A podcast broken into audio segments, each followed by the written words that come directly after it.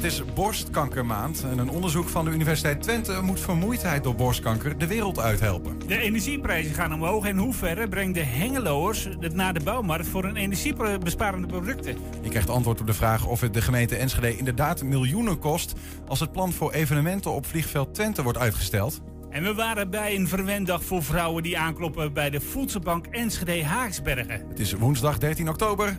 Dit is 120 vandaag. 120. 1. 120 vandaag. Ruim drie jaar nadat het Enschede-akkoord tot stand kwam, is er nu een serieuze breuk. Democratisch Platform stapt eruit. Aan de start was het nog een fenomeen in Nederland. Eindelijk was een manier gevonden om Enschede'ers bij het uh, politieke werk in de stad te betrekken. En ook Morgan Breijaard van de Democratisch Platform ging, net als andere raadsleden, enthousiast de straat op om met stadsgenoten over hun stad te praten. En nu is hij bij ons om te vertellen waarom zijn partij niet meer meedoet. Ter herinnering gaan we eerst even terug naar de start, toen het Enschede-akkoord nog één grote lofzang was. Met het Enschede-akkoord wil de gemeenteraad ook buiten verkiezingstijd meer in gesprek met inwoners om te bepalen welke onderwerpen het meest belangrijk zijn en hoe de inwoners hierbij meer betrokken kunnen worden.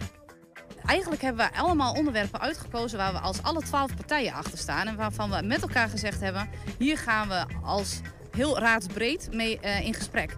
Dus we hebben allemaal dingen die heel dicht bij de burger liggen volgens mij. En uh, daar, ja, heb je daar dan een mening over als partij dat je zegt, nou dit is slecht of dit is goed? Nee, we gaan met elkaar het gesprek aan. De politieke partijen, dus de eerste keer, of tenminste echt de eerste keer zoals ik het weet, dat ze met z'n allen aan de tafel gaan, ingezind zijn en zeggen van nou wat is nu echt belangrijk voor Enschede uh, om te gaan doen en op te gaan pakken. En daar is die enquête voor bedoeld. Dat we als bevolking gewoon kunnen meepraten en dat is natuurlijk geweldig.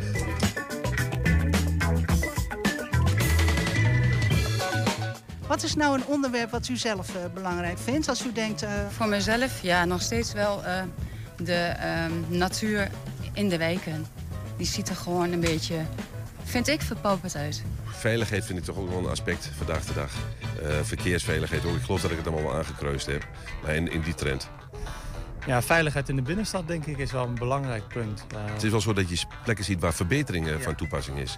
En uh, iets heel simpels, hier is een stukje 50 kilometer hier voorlangs. Ja. Terwijl ik vind, hier moet 30 kilometer zone gedaan worden. Dat is wel een eind verderop. Maar je hebt hier mensen die parkeren, die boodschappen doen met karretjes op straat. Een zebrapad wat goed, wat slecht verlicht is. Dat zijn dingen, daar moet je op anticiperen. En daar ben ik nou, niet bezorgd om, maar daar maak ik me wel eens af en aan druk om. Ja, als het gaat om de binnenstad, en Wilmingplein, denk ik dat daar, uh, dat daar toch wel veel criminaliteit is op... Ja, in de avonduren is er veel, ja, het is niet echt aantrekkelijk om daar rond te lopen nee. te gaan zitten. Dus dat, dat zijn wel punten waarvan ik denk, ja, dat zou, kunnen, dat zou verbeterd kunnen worden.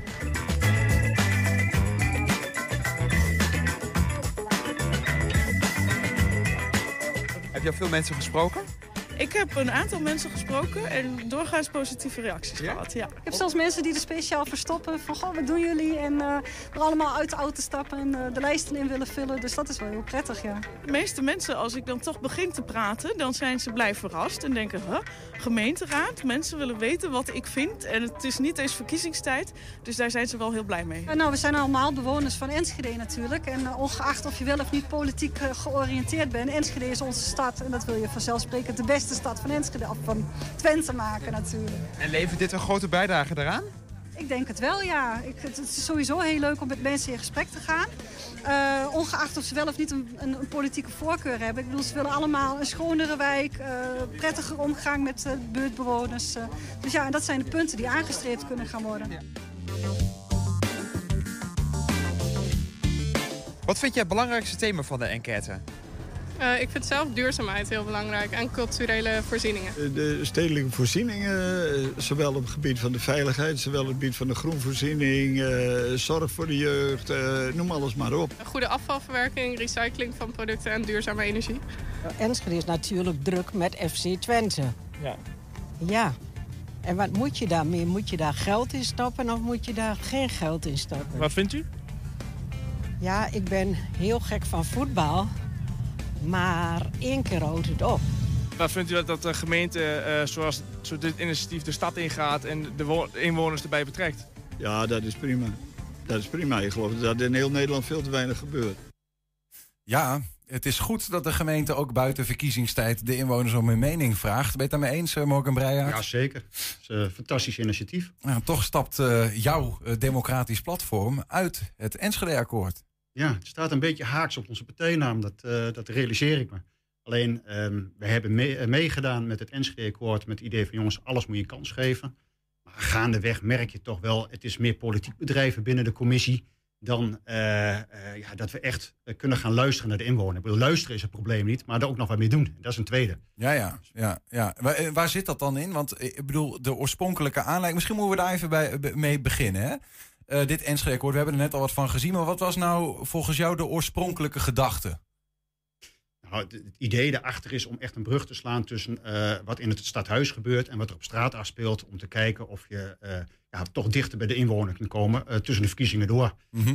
Dat Door? in- Op welke manier moest dat dan gebeuren? ja, om toch vaker die stad in te gaan, meer informatie op te halen en uiteindelijk dat dus ook mee te nemen met beleid. Alleen dat laatste is gewoon een heel moeilijk verhaal, want de thema's die een inwoner echt treft, ja, dat zit meestal al in, in beton gegoten in het coalitieakkoord. Dus ja, je kunt er wel over praten, maar als je er politiek gezien heel weinig mee kunt, ja, dan hou je de inwoner een worst voor en dat is Mhm. gewoon doodzonde. Had je daar ehm, drie jaar geleden, zeg maar, toen het tot stand kwam... dacht je daar anders over? Hoe stond je er toen eigenlijk in? Nee, we dachten daar niet anders over. Ik bedoel, eh, daar ontlenen we ons eh, bestaansrecht ook een beetje aan natuurlijk. Van, eh, ja, een, een platform voor de inwoner is de haast niet.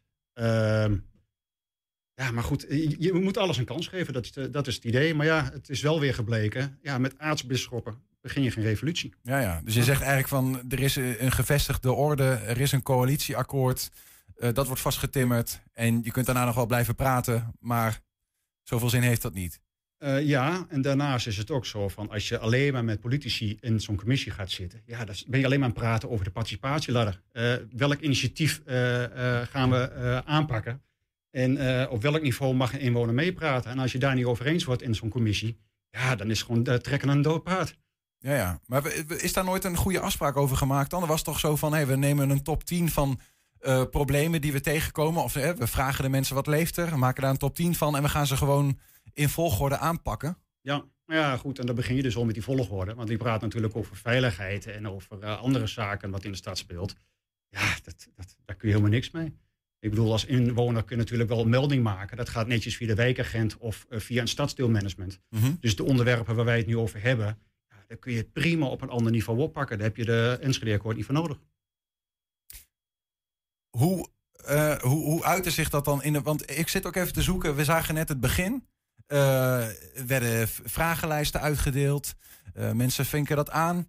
Hoe ging dat in zijn werk dan? Wat, in de, ach, ja, wat, wat is er verder gebeurd überhaupt met het hele Enschede-akkoord? Ik bedoel, die punten die komen bovendrijven, wat natuurlijk de inwoner van Enschede zich het meest druk om maakt. Ja, dan kom je erachter, dat zijn de punten zoals DIFTAR. Ja, de, van de ene mag je het geen DIFTAR noemen en van de wel. Maar onderaan de streep is natuurlijk gewoon een grote zooi in die stad. Nou, je hebt het zelf meegemaakt. Ja, wat is de afgelopen drie jaar concreet veranderd? Nou, bitter weinig. Dus ja, ehm, het is gewoon heel moeilijk eh, discussiëren binnen zo'n eh, zo'n coalitie of binnen zo'n Enschede-akkoord. Ja. Dus ja, hoe moet je dat aanvliegen? Ja, er is een hoop eh, ge- gepraat, maar ja, concreet heel weinig gedaan. Als ik je zo hoor, dat klinkt een beetje als het verhaal wat we ook van de, van de landelijke politiek eh, kennen. Hè? Dat meneer Cenk Willink bij de formatie werd betrokken. En dat hij eigenlijk zei, we moeten af van een, ook daar een regering, regeerakkoord... wat eigenlijk tot in de details al is vastgespijkerd... waardoor je er de komende vier jaar wel oppositie kunt voeren... of een inwoner kunt zijn met een mening. Maar ja, wat heb je daar dan aan als het al vaststaat? Nou ja, kijk, dit is natuurlijk ook. eh, we hebben een, een mail gestuurd naar de gemeente dat wij ons afmelden voor deze commissie. En dat hebben we ook meegegeven. Van we zien deze tijd niet als verloren tijd, maar pak het als een leerzame tijd. Neem het mee naar de volgende coalitie of naar de, ja, naar de volgende coalitie. En zorg gewoon dat je geen eh, coalitieakkoord weer zo aftimmert als we gewend zijn de afgelopen jaren. Mhm. Maar zit daar het, de, de crux van het probleem? Dat het coalitieakkoord te veel is dichtgetimmerd? Voor het Enschede-akkoord zelf? Ja. Eh, nou, eh, voor een groot deel wel, ja, dat denk ik wel. Voor een groot deel wel. Ik bedoel, je bent niet meer flexibel, je kunt niet meer schakelen. Ik bedoel, je, je bent al een weg ingeslagen. En ook al is dat een doodlo- doodlopende weg, ja, je gaat gewoon verder op die weg. En dat is gewoon doodzonde. Ja, plus daarnaast, je moet geen politici in een Enschede-akkoord willen zetten. Dat Dus zij dat moeten je- uiteindelijk eh, de beslissingen maken, die raadsleden. Nee, toch? dat is alleen maar, wij hebben in principe een adviserende rol. Wij, wij nemen geen besluit in die raad. Uiteindelijk hebben we een adviserende rol voor het college. En eh, uiteindelijk zal, eh, zal dus bij een raadsvergadering een meerderheid van stemmen bepalen of we er wel of niet mee akkoord gaan. Oké, maar e- om even bij dat eerste punt te blijven. Geen dichtgetimmerd coalitieakkoord. Ehm, dan ontstaat er speelruimte. Maar dan krijg je alsnog even een, een, een, voorbeeld. Diftar is, is, is vanuit het Enschede-akkoord is dat nou ja, een hot item geweest... wat wel bekeken is. Eh, dan stel dat dat de Enschede'er gewoon in meerderheid... blijkt uit het Enschede-akkoord... mensen gaan de straat op die zeggen... joh, wij willen dat hele systeem niet meer. Betalen per klik, eh, haal het eraf, verander het. Ehm, dan nog zullen sommige politieke partijen eh, zeg maar misschien wel moeten zeggen: Oh ja, nou ja, dat is niet onze mening, maar ehm Enschede-akkoord zegt het, dus moet het veranderen. Geloof je daarin? Nee. nee, daar geloof ik niet in. Nee, want we zijn al een weg ingeslagen op een hoger niveau. En dan is het wel heel leuk, eh, eigenlijk een klein beetje voor de bühne, om te zeggen van goed, we gaan een commissie in het leven roepen om die brug te slaan tussen de inwoner en de politiek. Alleen ja, eh, dat zul je dan toch heel anders eh, aan moeten vliegen dan op deze manier. Want het is gewoon doodzonde dit. Het is wel een, een, een, een nou, wat- zwartgallig verhaal. En ik zeg niet dat het niet waar is of wel waar is. Maar hè, dat, wat, je zegt betekent feitelijk dat er zit een, bepaalde groep daar in het stadhuis. Die losgeslagen is van die inwoner. En die met elkaar wat bepalen. En sommigen zijn eh, ja, helemaal versteend bijna als ik je hoor. Zo van, nou, dit is gewoon wat het is. Ja, wat hebben we dan nog te zeggen met elkaar? Nee, maar goed, kijk. ik Wat doe je die- dan nog in dat stadhuis überhaupt? Nee, oké, maar goed, ik kan die vraag natuurlijk ook omdraaien. Van wat hebben jullie tot nu toe meegemaakt wat het Enschede-akkoord daadwerkelijk bereikt heeft? En Mhm. wat is er nu bereikt wat het niet bereikt was zonder het Enschede-akkoord? En ik denk niet dat je een voorbeeld kunt noemen op dit moment. En dat is natuurlijk wel het hele eieren eten. Ik bedoel, welke functie heeft het Enschede-akkoord? Dat is uiteindelijk dat zij dus wegen kunnen bewandelen die we voorheen niet konden bewandelen. Dat de Mhm. inwoner veel makkelijk een, een platform aangeboden krijgt van jongens, hier kun je zegje doen en daar gaan we ook daadwerkelijk wat mee doen. Alleen mee praten is wat anders dan mee beslissen. en dat mee beslissen, daar zit het dan nog steeds niet in. dan zullen partijen soms water bij de wijn moeten doen, denk ik. En zeggen van oké, eh, onze mening is anders, maar we gaan toch mee met die inwoner. Maar hoe zou het dan morgen, eh, volgens jou, volgens jouw fractie, Democratisch Platform, ho- hoe zou het wel, want je noemde al een paar voorbeelden, hoe zou, die, eh, hoe zou het wel, wel kunnen werken? Nou ja, kijk, politiek gezien zijn wij van mening dat je gewoon serieus een wijkraad in het leven moet roepen. En dat lukt je alleen op het moment dat mensen daadwerkelijk inspraak krijgen en ook mee kunnen beslissen. Maar wat je heel vaak ziet vanuit het verleden, wijkraden zijn opgestaan en uiteindelijk zakken ze weer elkaar. Want ja, ze hebben zijn geen gesprekspartner van de, van de, van de gemeente. Ja, maar wat is dan die wijkraad die jij beoogt? Hoe ziet die eruit? Wat is dat voor een orgaan? Ik denk dat je meer moet praten over een soort slapende wijkorgaan eh, in, in, in, in bepaalde wijken of in dorpen. Op het moment dat je zegt, moet luisteren. Voor een, een traditionele wijkraad is nog heel weinig ruimte in een stad. In een dorp werkt dus, een Boekelo of een Lonneke, dan zie je dat het veel actiever is dan in de stad. Ja. Maar misschien moet je een soort sla- slapend orgaan in het leven roepen. Dat zegt op het moment dat er iets speelt in een wijk, dan richt je een werkgroep op. Dat zijn altijd betrokken eh, inwoners. Die laat je dan aan het werk. Die geven dan ook een, tot een bepaalde hoogte geef je ze een mandaat mee. En dan neem je het weer mee terug naar die wijkraad. En dan geeft die wijkraad daadwerkelijk een positie aan tafel bij de gemeente. Dus ook in die gemeenteraad. En dan niet alleen maar luisteren, maar er ook nog wat mee doen. En als je het op die manier optuigt en je zorgt ook nog een keer dat zo'n wijkraad een vergoeding krijgt, want dit is allemaal vrijwilligerswerk, Mhm. ja, dat is uiteindelijk zo demotiverend. Dat mensen moeten daar alles eh, van op, voor opzeggen. Geen, zoals ze moeten stoppen met sporten, noem maar op, om die wijkraad maar gaan te houden. Dus daar is, De macht moet eigenlijk vanuit het stadhuis eh, eigenlijk worden gedecentraliseerd en bij, die, bij de verschillende wijken neergelegd worden. Ja, per definitie. Ik bedoel, als je zegt, ik, ik, ik ga voor burgerparticipatie, dan is dat de manier om het te doen en anders niet. Anders blijf je er alleen maar praten, maar je realiseert het nooit. Jullie hebben besloten, wij stappen uit het Enschede-akkoord zoals het er nu uitziet. Ehm, wat, wat betekent dat eigenlijk? Wat betekent dat voor het Enschede-akkoord zoals die er nu ligt? Kan die bestaan zonder dat alle partijen meedoen? Ik denk dat hij heel moeilijk kan bestaan zonder democratisch platform Enschede. Laten we dat vooropstellen. maar nou ja, dat valt nog te bezien. Kijk, eh, als, de, als de rest eh, van, de, van de politici erin blijven zitten... Ja, nou goed, dan kan het natuurlijk verder zonder democratisch platform. Maar goed, eh, ja, ik, ik weet niet of mensen zich kunnen blijven motiveren... om hier aan mee te blijven doen. Ik bedoel, uiteindelijk wil je ook iets bereiken vanuit je politieke standpunten. Mhm. Ja, en als je ziet van ja, ik ga stop in hoop tijd in en het, het werpt zijn vruchten niet af. Ja, ik vraag me af eh, of, of iedereen het eh, nog een paar jaar gaat volhouden op deze manier. Ja, wat, wat zeggen jouw voelsprieten daarin? Eh, wat, of misschien heb je ook al gesprekken met mede-commissieleden. Wat, wat, wat leeft er eigenlijk? Ik, ik, ik, ik, ik zie alleen nog maar mogelijkheid voor een eventuele doorstart start voor dat Enschede-akkoord, maar in een iets andere vorm. Waar veel meer inwoners in de commissie zelf terechtkomen en wat minder eh, eh, ruimte wordt geboden voor ja, politieke standpunten op het gebied van participatieladders en zo. En moeten dan die, ehm, ja, die participatieladder, hoe bedoel je die? Want die noemde je net ook al. Wat is ja, dat? nou goed, kijk, dat is ook weer allemaal een beetje van die modekreten. Hè? Eh, ja, we kennen ze wel, mensen die een beetje met bestuur bezig zijn, die weten allemaal wat de participatieladder is. Maar het is uiteindelijk, ja, je gaat kijken van waar deel je alleen maar iets mee aan de inwoner en, en, en waar ga je ze gegeven actief informeren en waar, waar is het punt dat zij mee kunnen praten en waar is het punt waar ze uiteindelijk echt mee kunnen beslissen. Ja, ja, ja. Nou ja, dat zijn allerlei gradaties. Maar ja. Maar moet dat Enschede-akkoord volgens jou dan ook? Want je zegt eigenlijk maak het minder politiek door eh, inwoners gewoon eh, er, erin te vermengen. Misschien wel of alleen maar uit inwoners te laten bestaan. Wat is het? Allebei? de voorkeur gaat in principe uit in principe naar mensen die geen politieke kleur hebben. Want die kunnen daadwerkelijk een, een, een klankbord zijn voor wat er afspeelt in die wijk. Want wat je nu gewoon ziet, en ja goed, daar kan ik mezelf ook op aankijken misschien, nou ik betwijfel het. Maar je gaat met oogkleppen ga je zo'n wijk in. Je gaat uiteindelijk alleen maar horen wat je wil horen en je ziet alleen maar wat je wil zien. Nou, dat, dan, Ja, maar het is toch een, het is toch een, daarom zeg ik, het is toch een gemêleerd gezelschap. Het is een afvaardiging van alle eh, raadsfracties. Dat Enschede-akkoord. Dus in principe, ze hebben allemaal andere oogkleppen. Nee, dat klopt. Maar goed, dan moet je dus wel allemaal met dezelfde inwoner gaan praten. En dan heb je een evenwichtig verhaal. En als er uiteindelijk maar twee raadsleden daarheen gaan en twee daarheen, dan krijg je uiteindelijk ook weer een gekleurd verhaal. Dus ja. En nogmaals, dan kom je weer terug in die commissie. Mhm. En dan wordt er weer politiek gesteggeld over, ja, maar wat kan wel, wat kan niet, wat zit in het coalitieakkoord, waar kunnen we überhaupt nog wat aan doen en op welk niveau mogen ze meepraten. Maar zou je dan zeggen dat die de nieuwe commissie Enschede-akkoord waar je het over hebt, 2.0, alleen inwoners, dat die ook een bindend advies geven aan het college bijvoorbeeld? Dat ze daar ook echt iets mee moeten? Nou, ik denk dat een college op voorhand moet zeggen, moet luisteren. Hier zit ruimte. Hier kun je daadwerkelijk echt serieus mee adviseren. En dan kunnen we nog iets bijsturen in het beleid wat we voor ogen hebben. Mhm. Of je moet zeggen, van, jongens, we zitten helemaal voor een traject. Eh, dit zijn globaal de ideeën. Kom maar inwonen. En dan ga je het op die manier ga je het vormgeven. Ja, dan moet je het inderdaad op die manier aanvliegen. Absoluut. Ja. Gaan het meemaken. Ja. Ehm, vanaf maart eh, nieuwe ronde, nieuwe kansen. Maar we blijven hoopvol. Dat is altijd fijn, Ja. Morgan. Dankjewel dat je er was en eh, voor je verhaal. Morgan Breijert van Democratisch Platform Enschede. Goed zo. Dank. Zometeen een onderzoek van Universiteit Twente moet vermoeidheid door borstkanker de wereld uithelpen. We zijn ook als eh, podcast te luisteren via alle bekende platforms. Je vindt daar de hele uitzendingen en elke dag één item uitgelicht. 120. 1. 120 vandaag.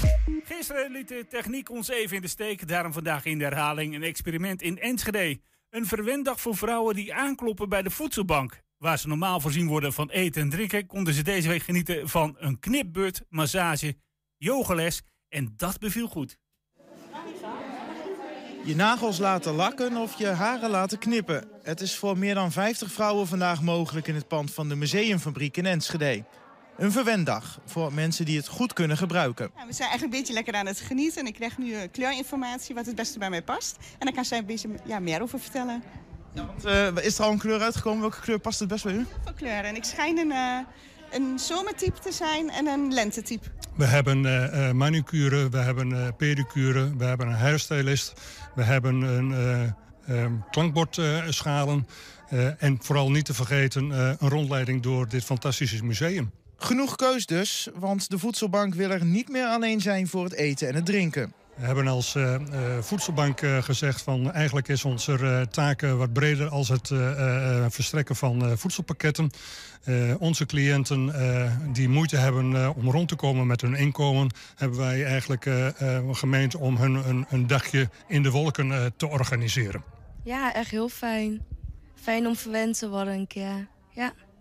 Nu dus bij de kapper, eh, maar er zijn ook andere kamers. Waar ga je vandaag allemaal langs? Ook langs de nagels wil ik ook laten doen. En voor de rest weet ik het nog niet. Eh, ze gaat nagellak erop doen, eh, nagelriemen eh, verzorgen. En verder weet ik nog niet wat ze gaat doen. Massage. Is dit een, eh, ja, het wordt een verwenddag genoemd, voelt dat ook zo? Ja, dat is mijn eerste keer dat ik hier kom, dus eh, Hoe bevalt dat? fijn. Wat u betreft eh, mag deze dag wel vaker georganiseerd worden. Absoluut, absoluut. Helemaal mee eens. Ja, graag. Nou, wat wij eigenlijk eh, willen bereiken is dat eh, voor onze cliënten die eh, nogmaals moeilijk kunnen rondkomen met hun inkomen, dat zij een, een hele fijne, plezierige dag hebben en vanavond op de bank kunnen zeggen van hé, hey, ik zie er toch heel knap weer uit. Ja, mooi initiatief. Ehm, het is oktober, dat zal u niet ontgaan zijn. En oktober heeft vele gezichten. Zo is het ook borstkankermaand. Wat veel mensen niet weten is dat borstkankerpatiënten tijdens en na hun ehm, ziekte- en behandelingstraject vaak nog eh, heel vermoeid zijn. En dat duurt soms nog vele jaren voort. Nou, een nieuw onderzoek van Universiteit Twente, onder meer, moet ervoor zorgen dat die vermoeidheid vermindert. Of misschien wel zelfs de wereld uit wordt geholpen. En ik ga erover praten met eh, de coördinator van het onderzoeksproject. Dat is uh, Annemieke Witteveen. En met een van de onderzoekers, Lian Beenhakker. Goedemiddag, beiden. Dankjewel. Annemieke, ehm, vermoeidheid bij en na borstkanker, is dat een groot probleem? Kun je Ja. daar iets over eh, duiden? Ja, zeker. Het is het eh, meest gerapporteerde probleem eigenlijk. eh, niet alleen naar borstkanker, maar kanker in het algemeen. Heel veel patiënten hebben daar last van. En het is niet de vermoeidheid die jij en ik hebben. Hè. We slapen een nacht en dan gaat het de volgende dag weer beter. Het is echt een blijvende vermoeidheid die mensen gewoon ontzettend kan beperken in hun, hun dagelijks functioneren. En als mensen zelfs tot tien jaar na hun borstkanker gewoon nog ernstig vermoeid zijn, ja, dat is bijvoorbeeld zo'n 20 procent. Ja, je kunt je voorstellen, dat heeft een enorme impact op je leven. Ehm, Ja, ja ongelooflijk. 20% na 10 jaar nog steeds. ernstig vermoeid, ja. Dus er zijn wel meer die dan eh, nog steeds een vorm van vermoeidheid hebben, maar 20% is dan nog ernstig vermoeid. Ja. En is het dan zo dat die, die mensen daar eh, überhaupt iets aan doen? Want, want eh, we hadden even een voorgesprek en toen zei je al van ja, veel mensen nemen het eigenlijk op de koop toe. Die denken ik ben blij dat ik nog leef. Ja, dat is het, eh, het lastige met de behandeling van die kankergerelateerde vermoeidheid. Ehm, ja, het is niet, niet het eerste waar mensen eh, mee naar voren komen. Terwijl het wel eh, iets is waar heel veel mensen last van hebben. Dus het is eigenlijk ondergerapporteerd door de patiënten zelf. En het is ook niet per se het eerste waar eh, de artsen naar vragen. Terwijl er wel wat aan gedoen, gedaan kan worden, mogelijk. Ja. Dus daarom is het wel belangrijk dat mensen dit ook weten. Gebeurt het überhaupt al? Zijn er behandeltrajecten voor die vermoeidheid? Ja, er zijn eh, verschillende eh, behandelmethoden beschikbaar om die eh, vermoeidheid aan te pakken. Maar eigenlijk het lastige daarvan is dat die misschien gemiddeld genomen wel effectief zijn. Dus als je kijkt over een groep, maar niet per se voor elk individu eh, dat elke behandeling goed past. En daarom zijn we nu dus eh, een, een onderzoeksproject eh, daarop begonnen. Ja. Lian, daarin gaan jullie iets eh, veranderen. Dat zit hem vooral op dat persoonlijke. Ja, ja, precies. We hebben, ehm dus Annemieke net zei, voor de gemiddelde groep is het wel werkend.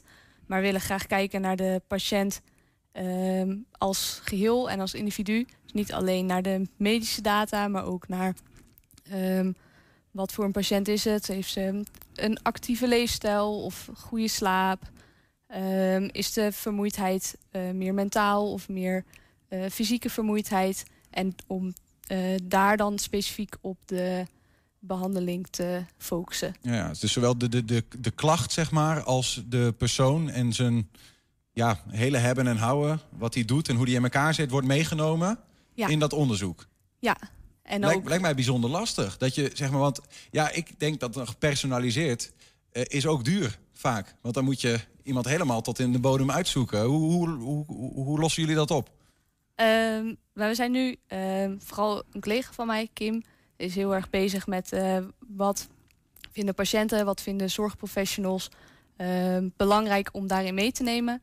En uiteindelijk is het idee om met eh, vragenlijsten en eh, bijvoorbeeld wearables wat meer inzicht in de patiënt te krijgen. Sorry, wat voor dingen? Bearables? Wearables, Wearables, bijvoorbeeld wat is een, Fitbit die stappen meet. Oh ja, een soort horloge of Ja, een zuignap op je lichaam die iets meet of zo. Of iets, dan Ja. iets praktischer. Ja, de, de Fitbit is wat praktischer dan een hele zuignap. Ja, ja, ja.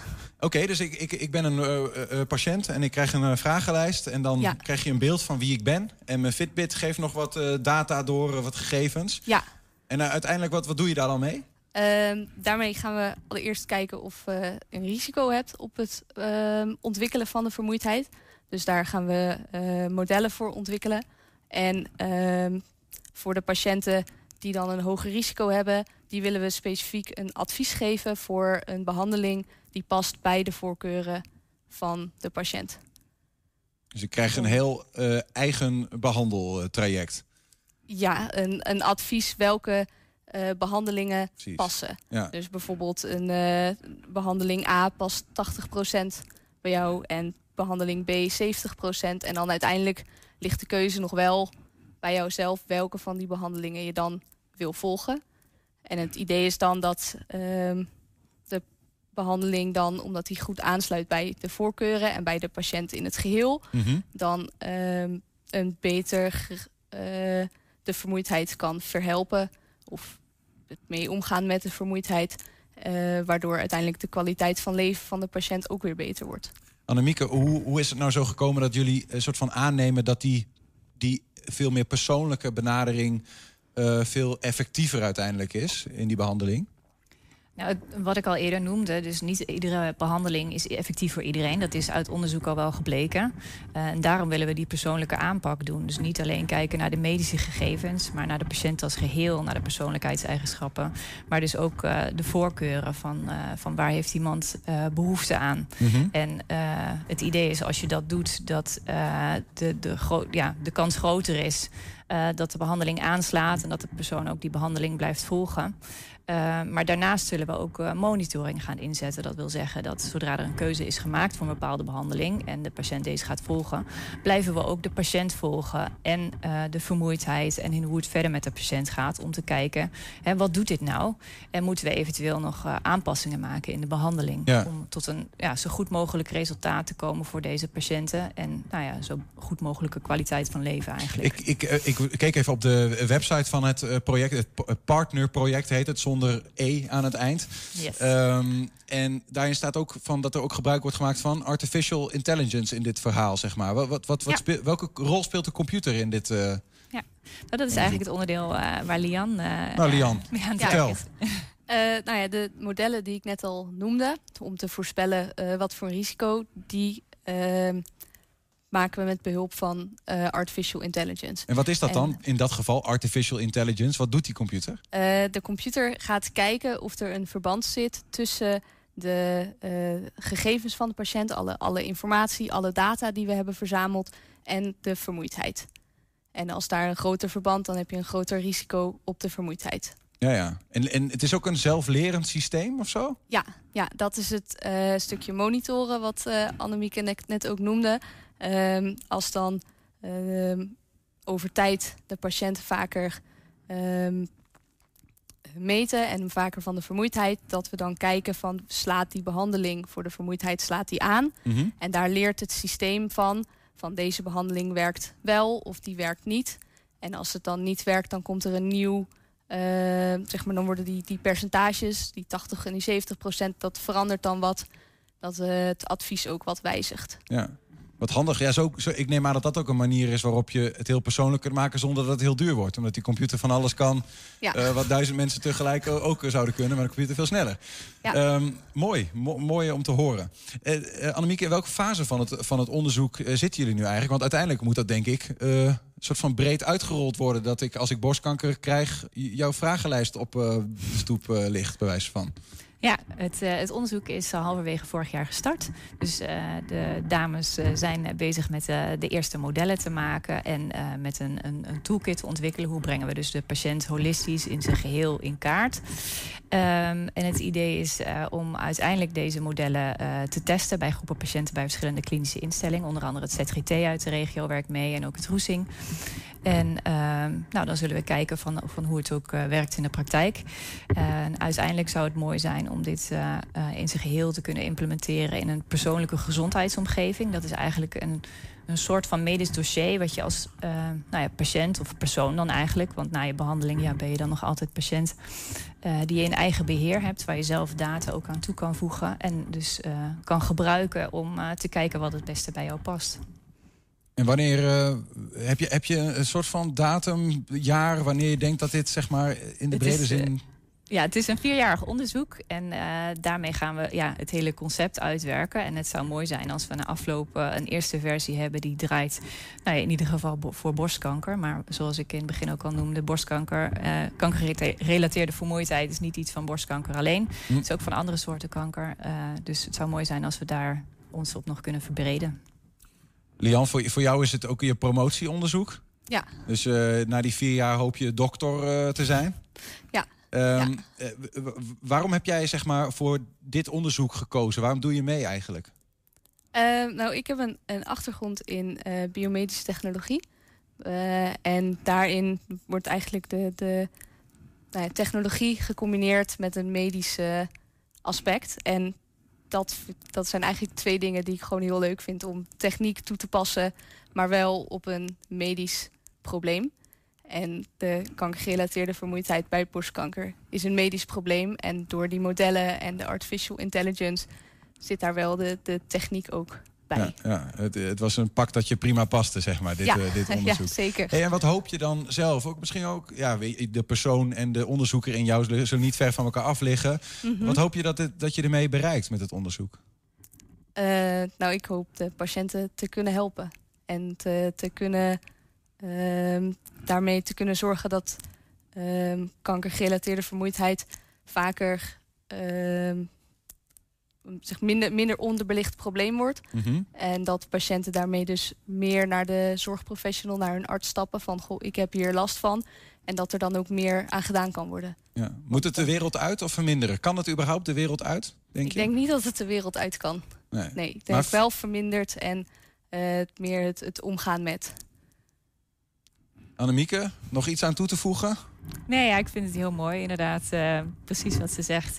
Van, eh, hopelijk kunnen we de kwaliteit van leven eh, van patiënten verbeteren. En daarnaast hou vast binnen aan, aan klinici. van, nou ja, wat, hoe, hoe kun je dit nou het beste aanpakken? Succes, mooi onderzoek. En dank dat jullie daarover iets wilden delen.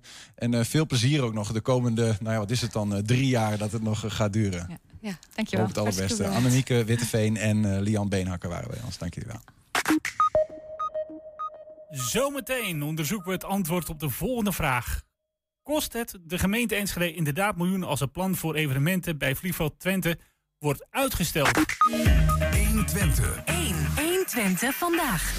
De energieprijzen stijgen flink en mensen voelen dat in hun portemonnee. Naast warmtepompen en zonnepanelen zijn er ook kleine maatregelen mogelijk. Denk daarbij bijvoorbeeld aan tochtstrips en radi- radiatorfolie. Maar op welke manier besparen de Hengeloers op hun energierekening? Wij gingen naar de bouwmarkt. Merken jullie als bedrijf zijn ook dat er nu eh, meer mensen gaan isoleren? Ja, we merken het hier wel heel erg. En ook eh, vooral radiatorfolie, eh, isolatiemateriaal, dat soort dingen worden heel erg massaal ingekocht bij ons. En eh, dat is ook zo weer uit onze schappen als het ware. Onze schappen staan nu ook weer morgen leeg. Dus eh, dat merken wij wel heel erg, ja. U vertelde dat u veel heeft geïsoleerd. Wat heeft u precies gedaan? We hebben een woning verbouwd die we gekocht hadden. En daar hebben we alles aan geïsoleerd wat, eh, wat in redelijke mate te doen was. Nou, een tijdje geleden eh, hadden we dat plan al eh, om zonnepanelen eh, aan te brengen. Want eh, ja, god, het, eh, de hele buurt doet dat, dus wij waren er ook aan toe. En de zonnepanelen werden iets goedkoper en per paneel is de opbrengst iets, iets eh, groter. De ontwikkelingen gaan door. Dus eh, ja, hebben wij uiteindelijk eh, eh, eh, met, met hulp van eh, het warmtefonds eh, toch een, eh, een, eh, een aanschaf gedaan. En eh, ja, dat bevalt heel erg goed. We hebben een aantal maanden geleden hebben we boven eh, de houten kozijnen vervangen door kunststofkozijnen met extra dubbelglas. Dus boven hebben we nagenoeg geen warmteverlies meer. De- eh, eh, om een lening bij het warmtefonds af te sluiten... moet je ook in ieder geval 25% aan andere isolerende maatregelen treffen. En omdat we niet overal dubbelglas op het he- in het hele huis hadden... hebben we gelijk overal eh, dubbelglas laten zetten. En dat, eh ja, dat matchte heel erg goed. Eh, en, en, en eigenlijk nu eh, de verwarming weer aangaat... eh, merk ik dat, eh, eh, dat het toch eh, effect heeft. Het is warmer op zolder en eh, ja, prima. En dat was ook omdat u een, al een gevoel had dat de prijzen omhoog gingen? Of? Eh, omdat eh, de trend is eh, om, om, je, om je energiekosten zoveel mogelijk te beperken. En dat kun je doen door te investeren in apparatuur. En daar heb ik nog niet zo'n geloof in, dat het allemaal goed komt. Maar isoleren is het makkelijkst om te doen en het bespaart het best. Ja, dan als de gemeenteraad van Enschede niet snel een eh, bestemmingsplan vaststelt voor het evenemententerrein Vliegveld Twente, dan gaat dat Enschede tot vele miljoenen euro's kosten. Dat zegt het college van Enschede tegen de raadsleden. Maar is dat ook zo? Onze verslaggever Wilco Lauwers die, eh, gaat proberen wat duidelijkheid te scheppen in deze mist. Wilco, welkom. Goeiedag, ja, zijn wat, we weer. Wat is hier nou eh, aan de hand? Ja, de- de- de- er ligt dus een bestemmingsplan. Hè. Alleen leg je allerlei regels en mogelijkheden vast van wat je met een gebied zou eh, willen doen. En die ligt er voor eh, de oude vliegbasis. Dan hebben we het zeg maar over de, de taxibaan, waar eerst de, de, de vakantievluchten ook vertrokken. Hè. Dat gedeelte hebben we het dan over. En alle bunkers en shelters, de, de, de hangars, zeg maar, of de garages van de straaljagers van vroeger. Ehm, nou, dat, dat, dat gebied, eh, eh, daar wil ehm, ondernemer Jan van Eck, die het eh, zeven jaar geleden heeft gekocht, graag evenementen houden. En dat gebeurt ook al wel. Ja, want dat, dat, dat zou ik te denken. Hè? Dat de, Air Force Festival en in die hangars wordt regelmatig theaterproducties gehouden. Ehm, wat is het probleem?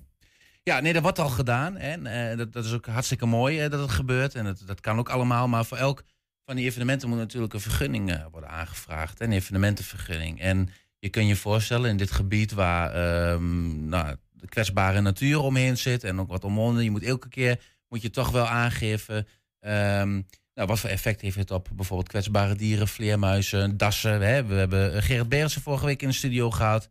Eh, wat voor effect heeft het op, het op de geluidsoverlast in de omgeving? Nou, en als je het elke keer dat proces moet, voor elk evenement moet gaan doen, dan, dan is dat een behoorlijke romsom. Dus het is heel makkelijk als je een bestemmingsplan maakt waarin je gewoon eh, vastlegt, nou ja, 12 evenementen per jaar, dat mag zo hard of dat mag zo eh, veel en welke evenementen wel. eh, nou, en ga eens maar door. Ja, ja. Dus dan, dan, als het binnen dat bestemmingsplan valt, eh, dan kun je gewoon je evenement organiseren zonder al te veel papierwerk. Ja, dan vraag je nog altijd die vergunning aan, maar al dat andere gedoe wat erachter zit, heb je dan niet meer, want nou, dat is al vastgelegd. Hey, in 2019 ehm, was er toch ook al een soort plan, of niet? Wat, wat, wat? Ja, er was al eerder een, ook een bestemmingsplan. Hè? Want ja, Jan van Eck heeft het natuurlijk niet voor niks gekocht. Hij wil natuurlijk dat bestemmingsplan hebben. En dat er dus uiteindelijk, nou dat zal 2018 zijn geweest. Ehm, nou, daarin is er, eh, er zijn omwonenden in, in beroep gegaan.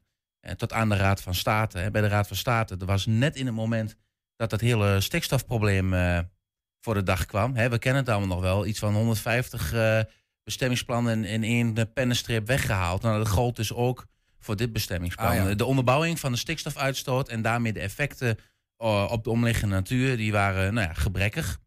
Ehm, en, en dus kon het niet doorgaan. Dus er moest een nieuw plan worden gemaakt, of een aangepast plan. En dat ligt er nu. Ja, ja, het plan was al aangenomen, was eh, door bezwaar weer van tafel geveegd stikstofproblematiek. We kennen dat verhaal. Maar nou is er, eh, begreep ik, vanuit berichtgeving, een eh, paardenhouderij eh, opgekocht. Zodat daar de stikstof, eh, zeg maar eigenlijk het stikstofcapaciteit van hun daarmee ook wordt opgekocht. En daarmee zou, zou het wel kunnen. Toch? Ja. Dus dat probleem is van, van de kaart. Zou je denken, ehm daar spelen nog wat dingetjes, denk ik. Hè. De, er moet opnieuw, als, als, als bewoners weer en um, belangenorganisaties in beroep gaan, dan zou een rechter daar weer opnieuw over moeten buigen. Maar je mag toch enigszins van uitgaan dat de berekening die de gemeente nu gebruikt wel nou, ja, twee keer eh, goed is, eh, of drie keer goed is naar huis gekeken. Ja. Dus dat die klopt. Maar ja, goed, er moet nog altijd een keer getoetst worden. Maar je mag ervan uitgaan dat deze berekening zoals die ligt, dat die, dat die klopt. Laten we daar even van uitgaan. Wat is dan nu het, eh, want ja, nou, dan is er nu een nieuw probleem aan de horizon, lijkt me.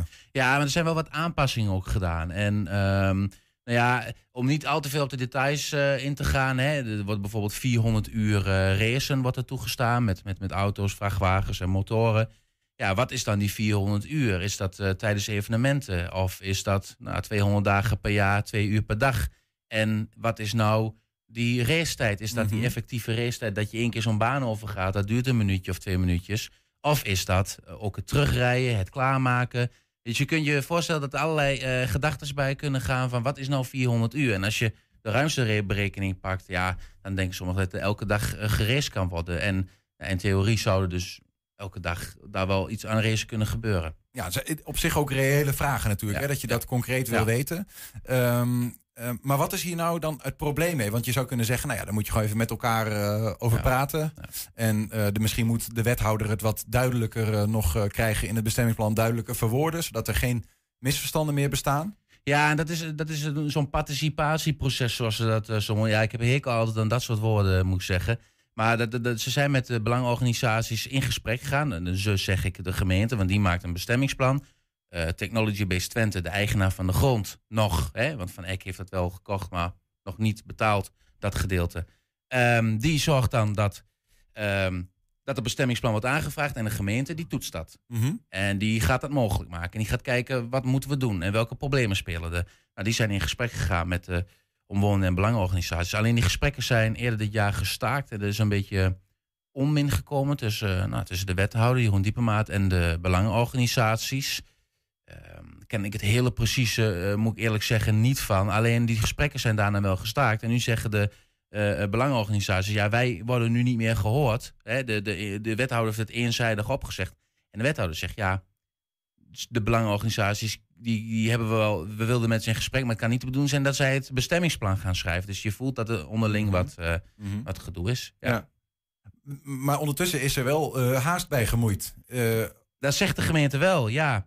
Want ehm, nou, het zit zo, als je eh, op 1 januari en ehm, dan eh, eh, loopt een deadline af. Als dan niet een, een onherroepelijk bestemmingsplan is, dan zou Jan van Eck een deel van zijn eh, koopsom kunnen terugvragen. En dat is 10 Hè, dat is niet zo heel veel, 510.000 van de 5,1 miljoen. Ehm, en die zou hij dan af kunnen terugvragen. Die hoeft hij dan niet meer te betalen. Gaat zo'n bestemmingsplan er helemaal niet meer komen. Dus zegt de Raad van State volgend jaar. Eh, we, we, we zetten er weer een streep doorheen en het is helemaal klaar. Mhm. Dan hoeft hij de resterende koopsom, wat, wat nog zou moeten, dat is 30%. Dus anderhalf miljoen hoeft hij niet eh, te betalen. Nou, Ja. dat is die sce- scenario. Kijk, hij wil daar, überhaupt wil hij daar wat gaan doen. Dus ik denk dat ze eh, linksom of rechtsom zullen ze er wel met iets uitkomen. Maar ja, als jij vertraagt omdat je weer een nieuw participatietraject moet gaan starten met de omwonenden, ja, dan, dan wordt het niet voor 1 januari.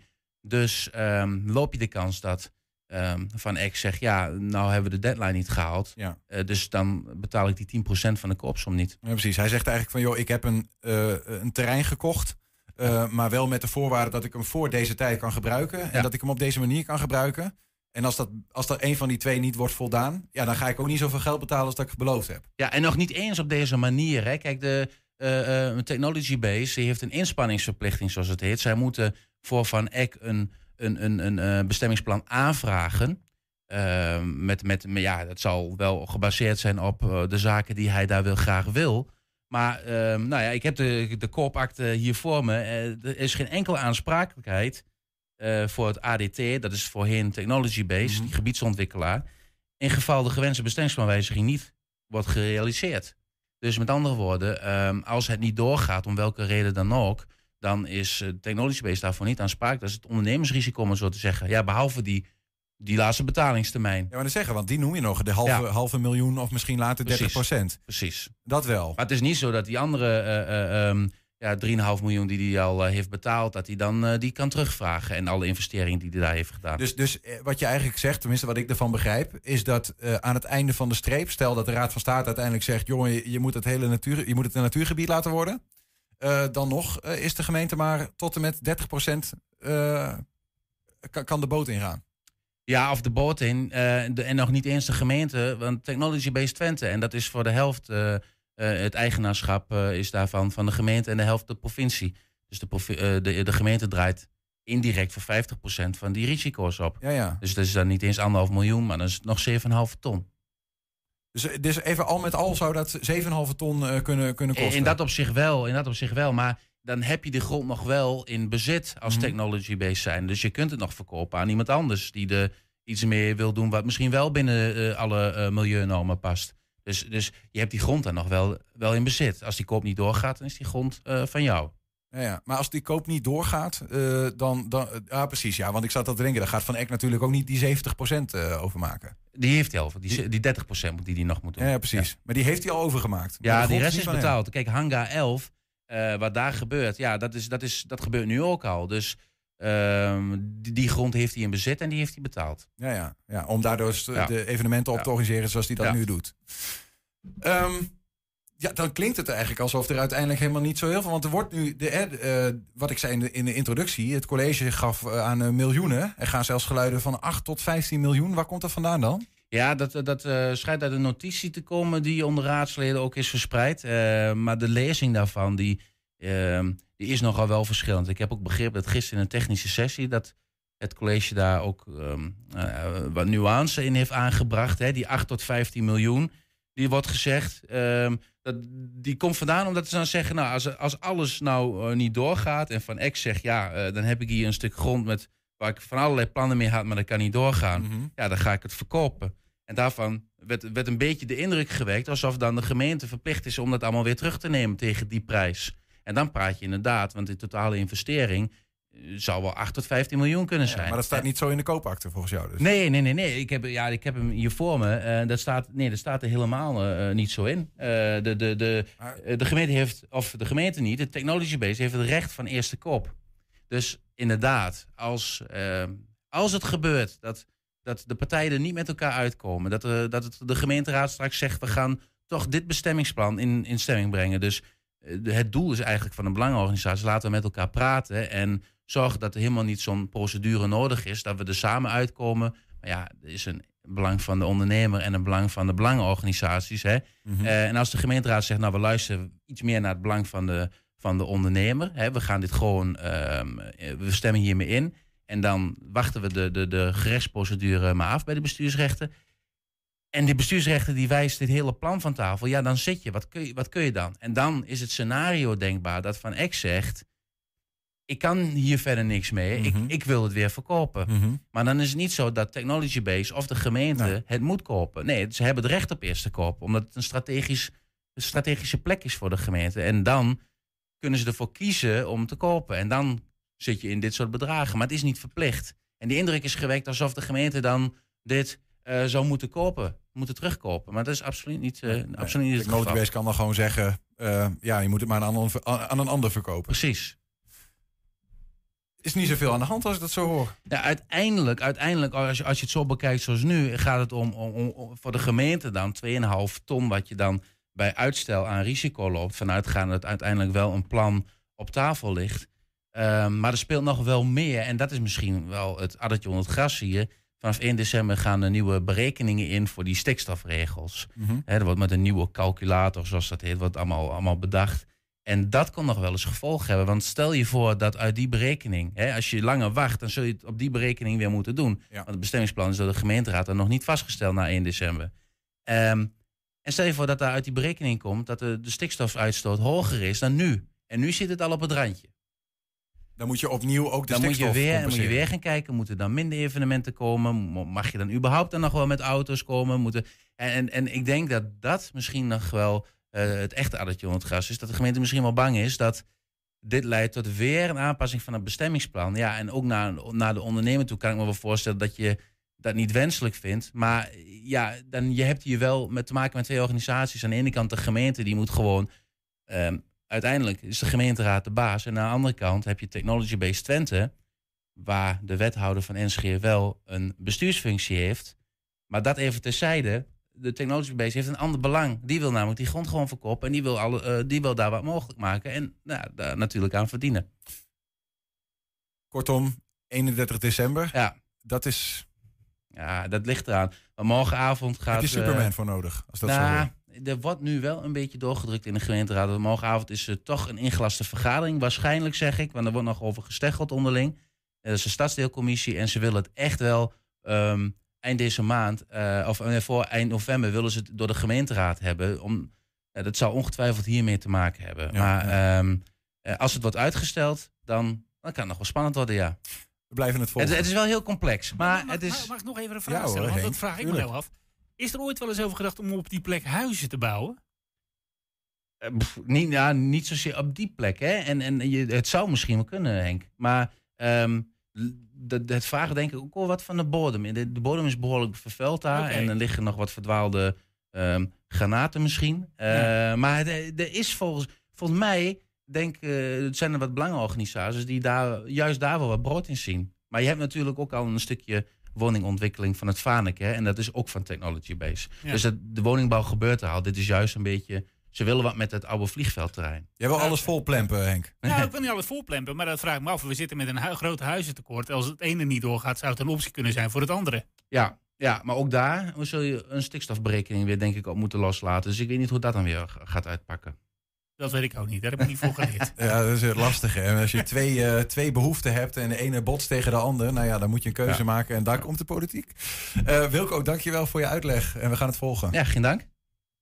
Ja, was dat hem voor vandaag? Ja, strik eromheen, Henk. Nou, dat is heel goed. Zal ik even het riedeltje starten? Doe jij dan de strik of doe ik de strik? Eh, nou ja, ik zit mezelf zo meteen aan te kondigen. Dat vind ik een... Doe ik de strik. Als Ja, jij het oké. riedeltje instaat, doe ik de strik.